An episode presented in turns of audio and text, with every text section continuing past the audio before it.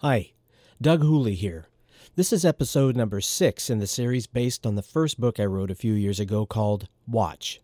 It's based on the talk Jesus gave to his disciples regarding his return to this earth and the end of this age. Before I get started, I'd like to invite you to send me any questions you might have regarding what I'm talking about on the podcast. Send it to my email address, which is doug at doug hooley dot com. Doug is D O U G at D O U G H O O L E Y dot com. Doug at doug hooley dot com. I may answer your question on future podcasts, or I might just write you back. Either way, I'll try to answer your question the best I can. If you have access to Facebook, you can also go on to the Doug Hooley Ministries page and leave a question or comment there, and everybody else can benefit from it. The best way to make sure you're staying caught up on episodes is to follow the podcast on your favorite podcast platform or to follow me on Twitter. My Twitter account address is the at sign Doug H. Ministries, no spaces in there.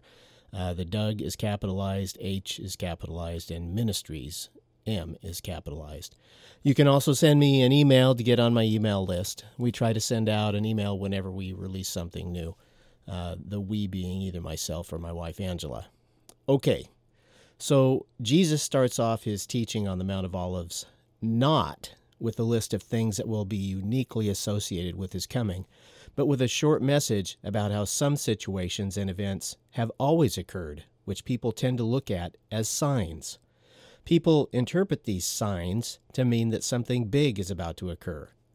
Jesus is making the point here that although many will associate those situations and events with the end of the age, those who are truly watching for his return should be careful not to make that mistake. The things Jesus is warning about that do not signal the end of the age have all been occurring on a regular basis since the time that Jesus gave the warning. In fact, all of them have been occurring ever since the beginning of history. Jesus will finish the list by saying, quote, "See that you are not alarmed, for this must take place, but the end is not yet," unquote.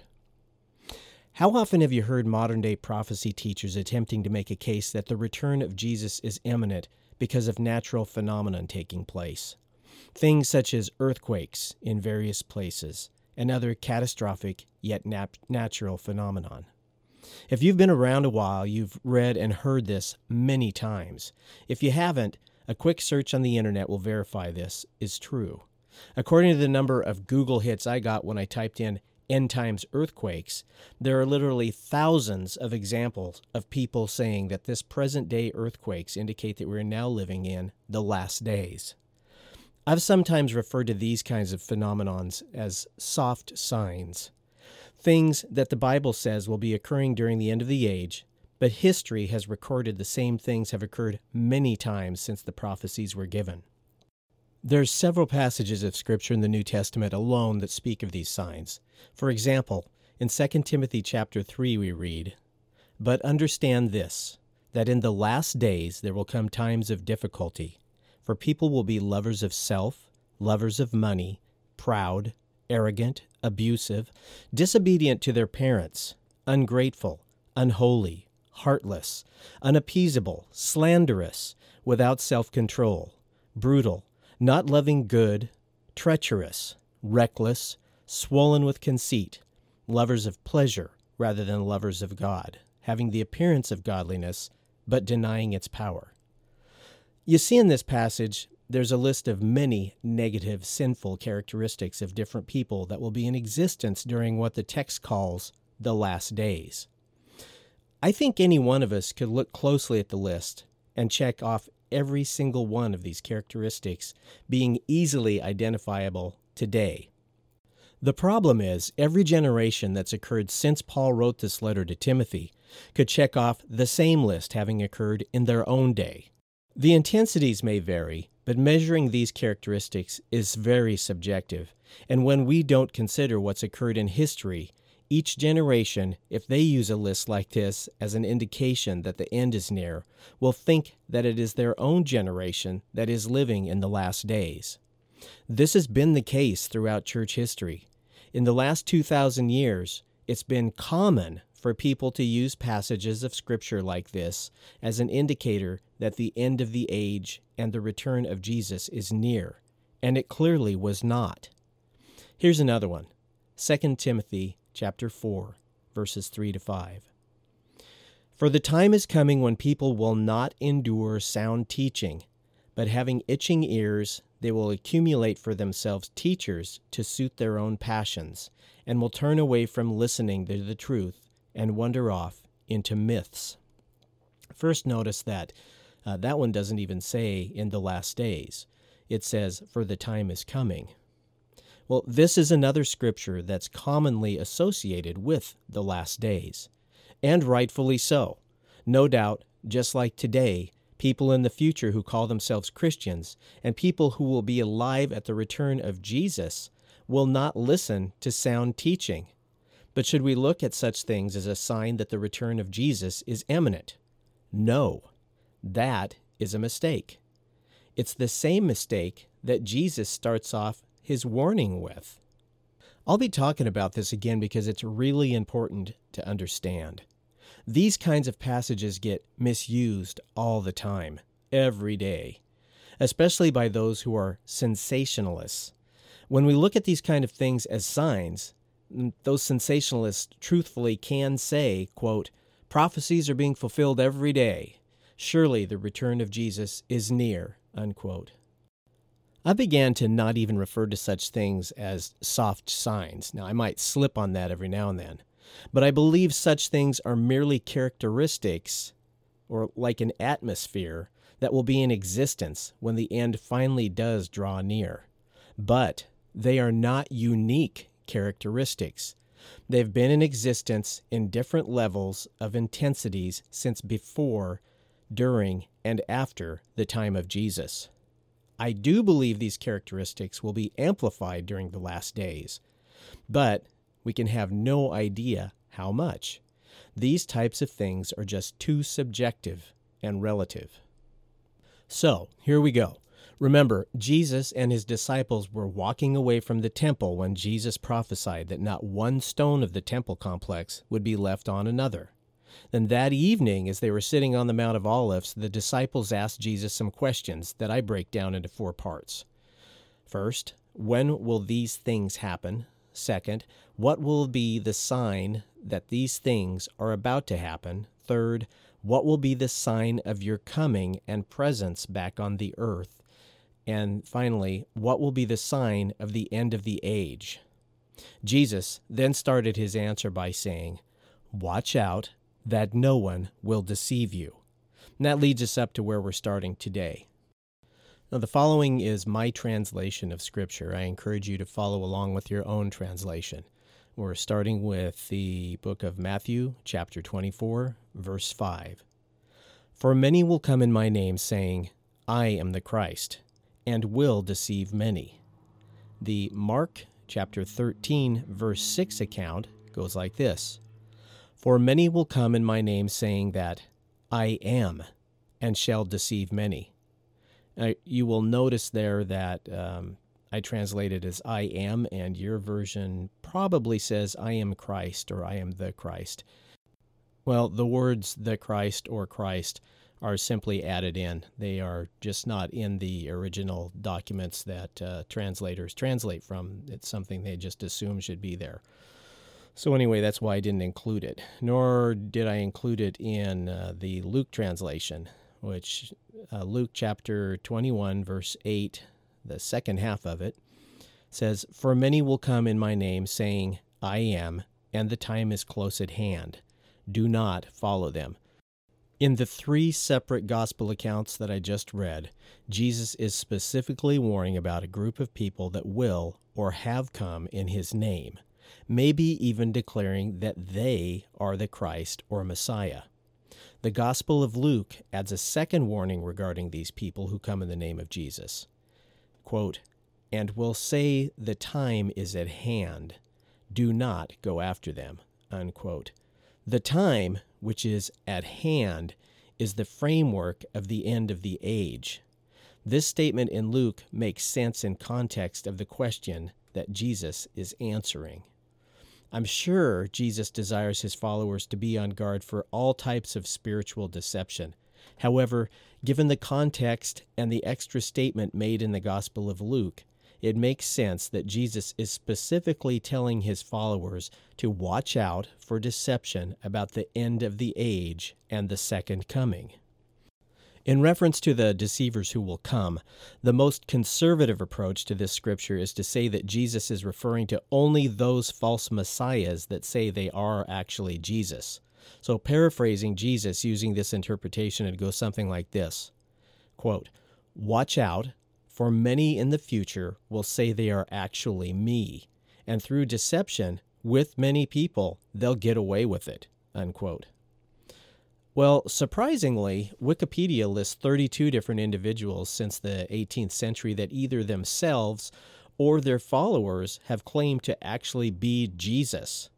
They claim to have either been reincarnated as another person who possesses Jesus' spirit, and they're incarnated again as Jesus himself, or that they are Jesus having returned via the second coming.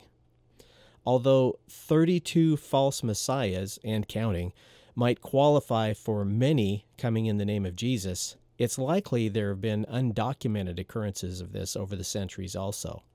This group of fake Jesuses has drawn many followers, and they were all deceived. Well, a broader interpretation of this scripture would be those claiming to be the Messiah, but not necessarily Jesus himself. Well, Wikipedia lists twenty-three false Jewish messiahs, thirty-four Christian messiahs, seven Muslim, and nine other messiah claimants, spanning the period from four B C to nineteen ninety-four A D. That list totals seventy-three different false messiahs. Some of them are still living and deceiving today. A third alternative interpretation would be that Jesus is referring to many who would come in his name. These individuals would claim to have the same authority as Jesus and lead many astray. This, by far, is a much larger group. Well, let me tell you why. I'll leave this for you to decide for yourself if Jesus' words apply in the following cases or not. As for me, I've determined that I need to be on guard and watchful of anyone who comes speaking with authority in the name of Jesus. Well, let me tell you why I think that. There was a guy named Ignatius. He was from Antioch, which is in modern-day Turkey. He was a bishop at the, of the Church of Antioch sometime during the early second century A D. Ignatius wrote seven letters as he traveled to Rome to be executed. That was around one ten to one fifteen, somewhere in there. It's said that Ignatius knew the Apostle John, you know, personally, and was perhaps even taught by him. One of Ignatius's letters contains probably the earliest documentation of the concept of a regular man standing in the place of and having the authority of God on earth. This position in the Roman Catholic Church, held by the Pope, came to be known as the Vicar of Christ. The Epistle of Ignatius to the Magnesians in its sixth chapter says, quote, "I exhort you to study to do all things with a divine harmony, while your bishop presides in the place of God," unquote. Down through the centuries, the Roman Catholic Pope has claimed to hold the authority of Christ on earth with the power to forgive sins through the sacraments of confession. He also claims to have the ability to declare who's made it into heaven, and in days past declare who should be put to death for heresy. During the Vatican Council of eighteen sixty-nine, the question of the infallibility of the Pope was raised. The bishops ultimately voted whether or not the Pope could speak for God on July eighteenth, eighteen sixty-nine. The vote was five hundred thirty-three to two that the Pope is indeed infallible when he speaks what's called ex cathedra. According to author Nicholas Cheatham in his book Keepers of the Keys, speaking ex cathedra is defined as when one speaks with supreme apostolic authority concerning our faith or morals. Well, the ruling of the Council of eighteen sixty-nine is still adhered to today in the Roman Catholic Church. When the Pope speaks regarding doctrine, he is speaking in the name of and in the place of Jesus. Please understand, I am not anti-Catholic. I'm convinced that God does not respect man-made, denominational, religious boundaries or labels. He looks at every individual's heart and is the one who does the calling and does the saving. I'm only saying that Jesus warned us to watch out for deception from people coming to us in his name and with his authority, especially when they claim to be standing in the place of God. Many popes, two hundred sixty-six in fact, as of the time of recording this podcast, have now done so. The Pope of the Roman Catholic Church is but one example of a formal religious system where a mortal man has been bestowed the authority of God. There have been, and continue to be, many Protestant and pseudo-Christian religions that engage in the same type of practice, giving godlike authority to their leadership, calling them, among other things, prophets or apostles. Now, this might come as a shock, but Muslims are also waiting for Jesus to return one day. According to Joel Richardson, the author of The Islamic Antichrist and The Mideast Beast, adherents to Islam believe that the Christians' Jesus did not actually die and rise again, but was taken up into heaven by Allah prior to his death. That's kind of like what God did with Enoch and Elijah. Muslims also don't believe that Jesus is the Son of God. They believe him to be a prophet. They think one day Jesus, who they call Isa, will miraculously return and tell everybody the truth about what happened two thousand years ago to compel everyone to follow the Islamic version of the Messiah. The Islamic Messiah is called the Mahdi. Given the things that Jesus warned of, this prediction of a person coming in his name is interesting, as are the predictions of the one they call the Mahdi. However, since what Muslims are waiting for is based on the writings of a false prophet, to give their predictions any credibility whatsoever would be failing to heed the very warning of Jesus. There is no reason to think that the Islamic prophecies have any more credibility than the quatrains of Nostradamus or a palm re- reader in the creepy little shop on the street. In other words, I am not studying Islamic prophecies as if they are an indication of future events, or looking for Islamic prophecies to come true. I do not seek to attempt to fit Islamic prophecies into the prophecies of the Holy Bible. That's just unnecessary.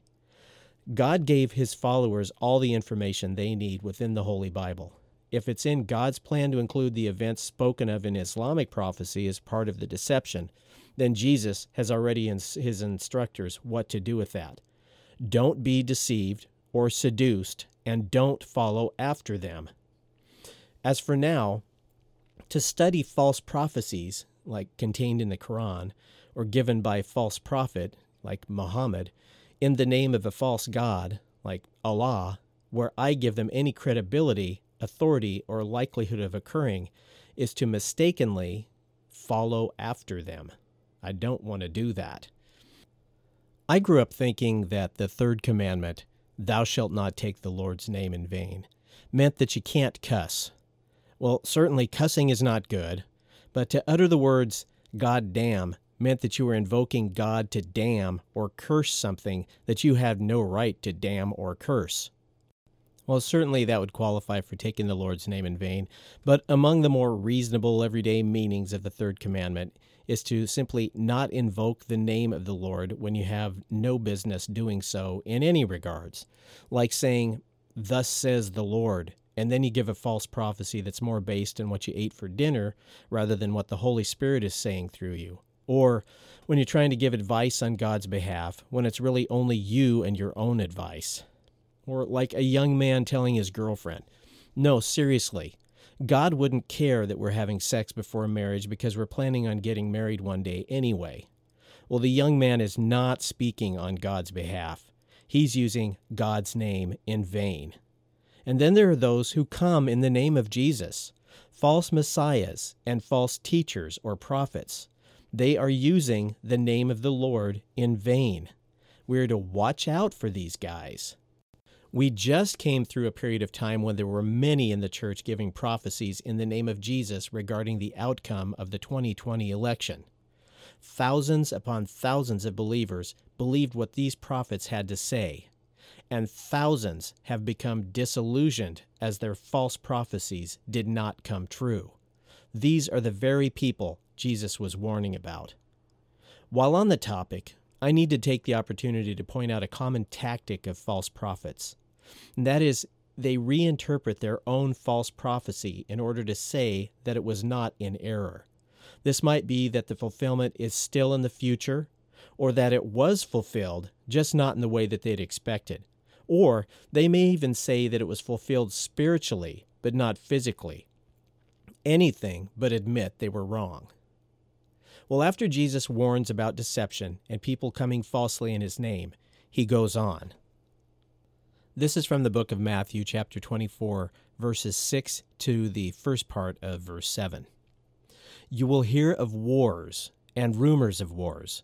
See to it that you are not troubled, for all this must take place, but it is not yet the end. For nation will rise against nation, and kingdom against kingdom. The Mark thirteen, seven to eight, the first part of eight version goes, and when you will hear of wars and rumors of wars, don't be troubled. It must be, but it is not yet the end. For nation will rise against nation, and kingdom against kingdom. And finally, the Luke chapter twenty-one, verses nine to ten version. But when you will hear of wars and disturbances, don't be terrified, for these things must first happen, but the end is not soon. Then he said to them, nation will rise against nation, and kingdom against kingdom. So, here it is. Jesus' statement that these types of things are going to happen, but rather than indicate that it's the end of the age, they're only indicating that life on planet Earth is proceeding as normal. Jesus points out that, like deception, wars, rumors of wars, and disturbances taking place around you does not mean it's the end of the world. Don't be troubled. Don't be terrified. These things will happen. The end is not yet. The end is not soon. How many people interpreting prophecy today do you hear emphasizing these words of Jesus? If you or your loved ones are in the middle of a war, or what seems like a war, there's plenty to be alarmed about regarding you or your loved one's safety and personal property. There is even much to be troubled about if the war only involves strangers and it was in a far-off land. When Jesus says not to be troubled or alarmed, we must again remember the context of the answer he's giving. He's saying, don't be alarmed because you think it's the end of the age simply because there is another war breaking out. It is not. War by itself does not mean that the end of the age is upon us. Deception by itself does also not equal the end of the age. It's almost incomprehensible how many wars there have been and how many people have died in all of human history because of wars. You might find it interesting to take a quick look at the casualties of wars list found in Wikipedia. These, which are sometimes unverified figures, include deaths of civilians from disease, famine, and atrocities caused by the war, as well as deaths of soldiers in battle. On the low end, what's only a partial list of seventy wars and goes back to only seven fifty-six A D, comes to over two hundred fifty-five million deaths. The high-end estimate is closer to four hundred million deaths associated with war over the last one thousand two hundred fifty years. You would likely never guess this, but that's an astonishing average of over two hundred four thousand to three hundred fourteen thousand people dying each year due to war-related causes. Is war a sign of the return of Christ? Archaeology and historical documentation agree and confirm the existence of war long before and ever since the first coming of Christ. Even the Holocaust and Hiroshima did not bring about the return of Jesus. Wars must take place, and they will definitely play a part in the end of the age, but by themselves, they do not indicate that it's the end of the world. Do not look to wars alone as a sign of the end. Now let's talk about earthquakes and hunger and disease and pestilence. Let's go to Matthew chapter twenty-four, verses seven b, the second part of verse seven, and eight. And there will be hunger and pestilence and earthquakes in places. All of this is the beginning of childbirth-like pain. The Mark thirteen, verse eight, second half of verse eight version goes, And there shall be earthquakes in places, and there shall be hunger and disturbances. These are the beginning of childbirth-like pains. And finally, Luke chapter twenty-one, verse eleven. And there will be mighty earthquakes in places, and hunger, and pestilence, and fearful sights and wonders in the sky. They will be exceedingly great.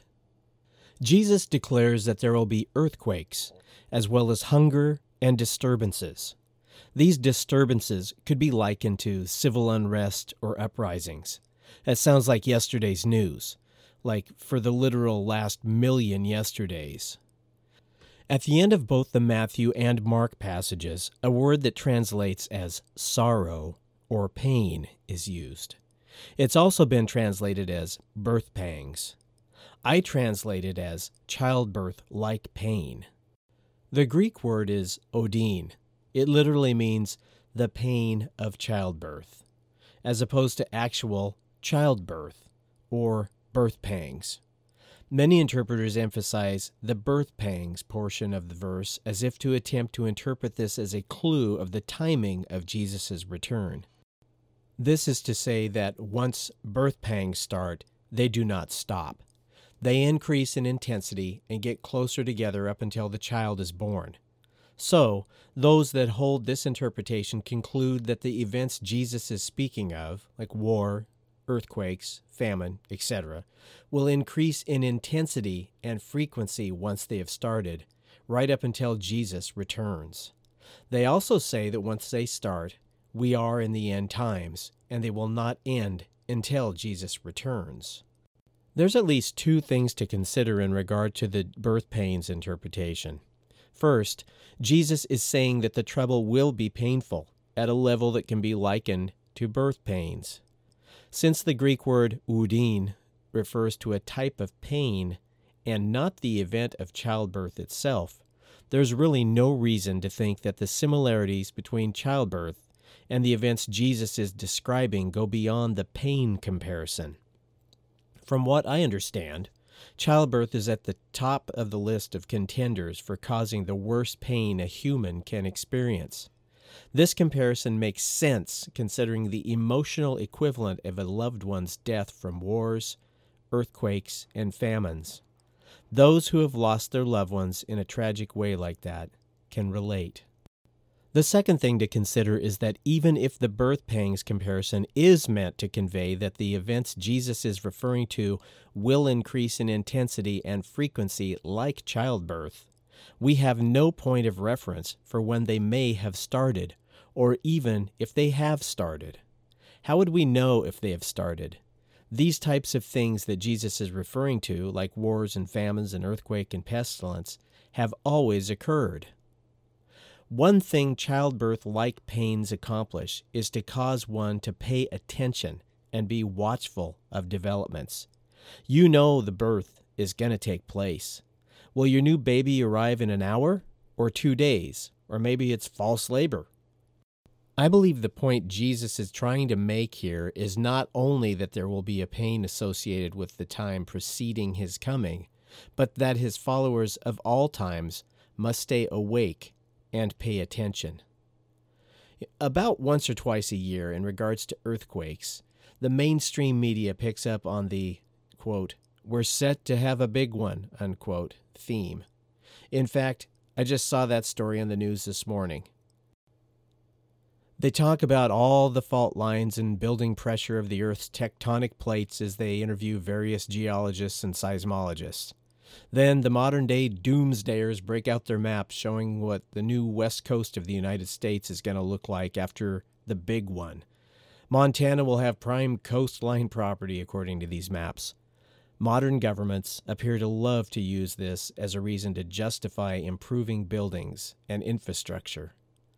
In his book Apocalypse Code, one of the best-known pop Christian culture end times authors, Hal Lindsey, implies that we are near the end of the age because of earthquakes when he cites, quote, experts, unquotes, that say the frequency of earthquakes are increasing. Are we really seeing a trend today of more earthquakes? I began seriously watching earthquakes data almost twenty-five years ago. During one check of the U S Geological website in nineteen ninety-seven, I recorded that the Mammoth Lake area in California experienced nine hundred forty-four quakes, up to a magnitude of three point eight in one weekend. In December of two thousand five, I recorded twenty-one earthquakes ranging from magnitude two point seven to six point one throughout the world in a twenty-four hour period. When I checked in August of two thousand fifteen, I recorded that there had been about twenty-eight earthquakes over a magnitude two point five in the preceding twenty-four hours. Three more than in two thousand five, but less intense. And when I just checked a few minutes ago, the number of earthquakes in the past twenty-four hours was forty-three. That's quite a few more than six years ago in, in a twenty-four hour period. I'm going to keep an eye on that, but I'm guessing the average will remain about the same as it has been. If you look at graphs for the past few decades, you'll see how some years there are more and others there are less, but there's been no steady or sudden trend up where they've ever stayed up in numbers. Check out the U S G S website if you want to keep an eye on what some call birth pangs yourself. It seems we are having a lot of earthquakes these days, but contrary to Mister Lindsay's claims, at this point, earthquakes have not consistently increased. Only our awareness and the media's sensationalism of earthquakes has increased. Here's the answer to a frequently asked question found on the National Geological Survey's website. The question? Why are we having so many earthquakes? Has earthquake activity been increasing? The official answer? Although it may seem that we are having more earthquakes, earthquakes of magnitude seven point oh or greater have remained fairly constant throughout this century and, according to our records, have actually seemed to decrease in recent years. The earthquakes we're experiencing can easily qualify for what Jesus is talking about in Matthew chapter twenty-four, earthquakes in various places. Because they can be terrifying events, Jesus knew that there would be those people around the world who would say that earthquakes mean that the end is near. He was warning us against that deceptive teaching. It turns out Jesus was spot on. End times watchers point to earthquakes all the time as an indicator that the end is near. Science and historical data tells us that many of the modern-day prophecy teachers are giving us alarming and wrong information. There are several catastrophic earthquakes specifically mentioned in the book of Revelation. In the course of natural events, there may be many more sizable quakes before the quakes mentioned in Revelation take place.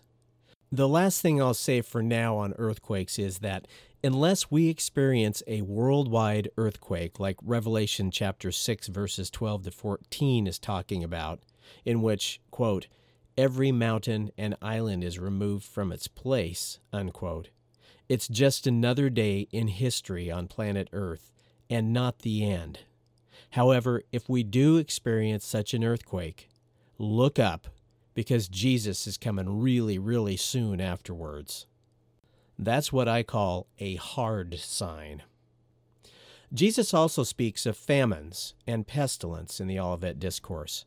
In the Matthew and Mark accounts of the discourse, some translations of the Bible don't include the word which is translated as pestilence to the list.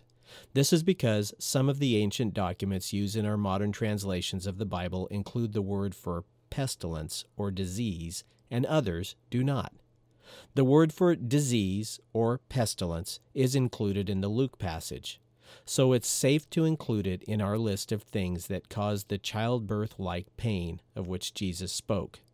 If you want to know more about the complicated word study details of this, you can read about it in the book. The Greek word for famine can also be translated as hunger, which is typically a direct result of famine. Instead of saying famine and pestilence, One could easily translate these things as hunger and disease. Of course, as I record this, we're still in the middle of the worldwide coronavirus pandemic. But again, although our response to such a thing may have been different this time, we have been here before. Shortages of food due to the environment and pestilence or disease are nothing new to the planet. Just listen to this short list. In four thirty B C, an unknown agent killed a quarter of the Athenian troops and a quarter of the population over four years during the Peloponnesian War. During the Antonine Plague of one sixty-five to one eighty A D, an estimated five million people died, with as many as five thousand people a day dying in Rome alone. That's only half as many as the Plague of Justinian, which started in five forty-one A D. That plague killed up to ten thousand people per day. In the end, up to a quarter of the human population of the eastern Mediterranean region perished. The Black Death Plague began in thirteen forty-eight. It killed twenty million Europeans in six years' time, up to half the population in some areas. Cholera has wiped out millions of people over the years across China, India, Russia, Europe, and has even reached North America. The Spanish flu killed twenty-five million people across the world in only six months in nineteen eighteen and nineteen nineteen. Some estimates are twice that high. I'll never forget my time as a deputy sheriff overseeing an inmate work crew, which was cleaning up a cemetery and noticing how many grave markers of children there were from nineteen eighteen and nineteen nineteen. In the nineteen fifties and sixties, the Asian and Hong Kong flu epidemics wiped out over one hundred thousand people. These viruses still circulate today. Unlike earthquakes, there is some indication in the book of Revelation that very near to the return of Jesus, famine and pestilence will dramatically increase relative to the norm as Jesus breaks seals on a scroll in heaven. You can find out more about that in Revelation chapter six, verses seven and eight.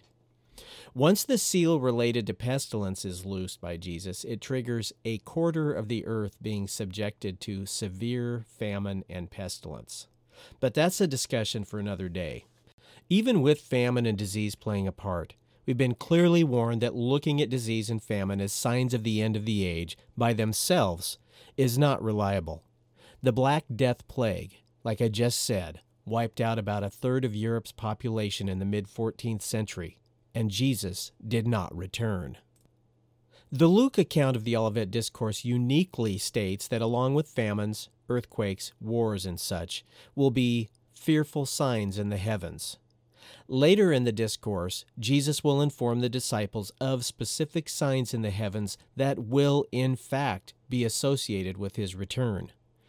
These same signs are also foretold of in Old Testament books like Joel and in the book of Revelation chapter six. That specific set of signs in the heavens is one of the hard signs that will be unique to the end of this age. However, here, Jesus is still warning about those things that in general have been going on for thousands of years and are not unique to the return of Christ. There are signs in the heavens all the time. Solar eclipses, blood moons, and comets have been frightening the inhabitants of the earth since the beginning of time. Earthquakes, wars, civil disturbances, false prophets, famines, pestilence, and astronomical phenomenon have always been around. They are with us now and always will be. These things, by virtue of being woven into our fabric of our past and present reality, will also play a part in the coming of the end of the age. Understanding history is an essential part of our ability to understanding Bible prophecy. Some of these things will even increase just prior to the return of Jesus. However, since these events all cause calamity and pain on a relative and subjective scale, we can't rely on earthquake, disease, famine, and normal astronomical phenomenon as hard signals that the return of Jesus will take place soon. That's the essence of what Jesus is warning us about. With his first two warnings out of the way regarding things that will affect humankind on the earth, Jesus next warns his disciples of something to come that's much more personal. That is, the persecution his followers are promised to suffer, simply for being his followers. That's where we'll pick it up in the next episode. Until then, thank you for listening. God bless, and Maranatha. Until my next podcast, you can follow me on Facebook by going to the Doug Hooley Ministries page. I'm on Twitter at, at Doug H. Ministries, and I'm on Instagram at Doug Hooley Ministries. Find out about what I'm working on and read some of my blogs at doug hooley dot com or email me at doug at doug hooley dot com. That's Doug at D-O-U-G-H-O-O-L-E-Y dot com. I'd love to hear from you. This has been the Called Out Cafe. So long, and God bless.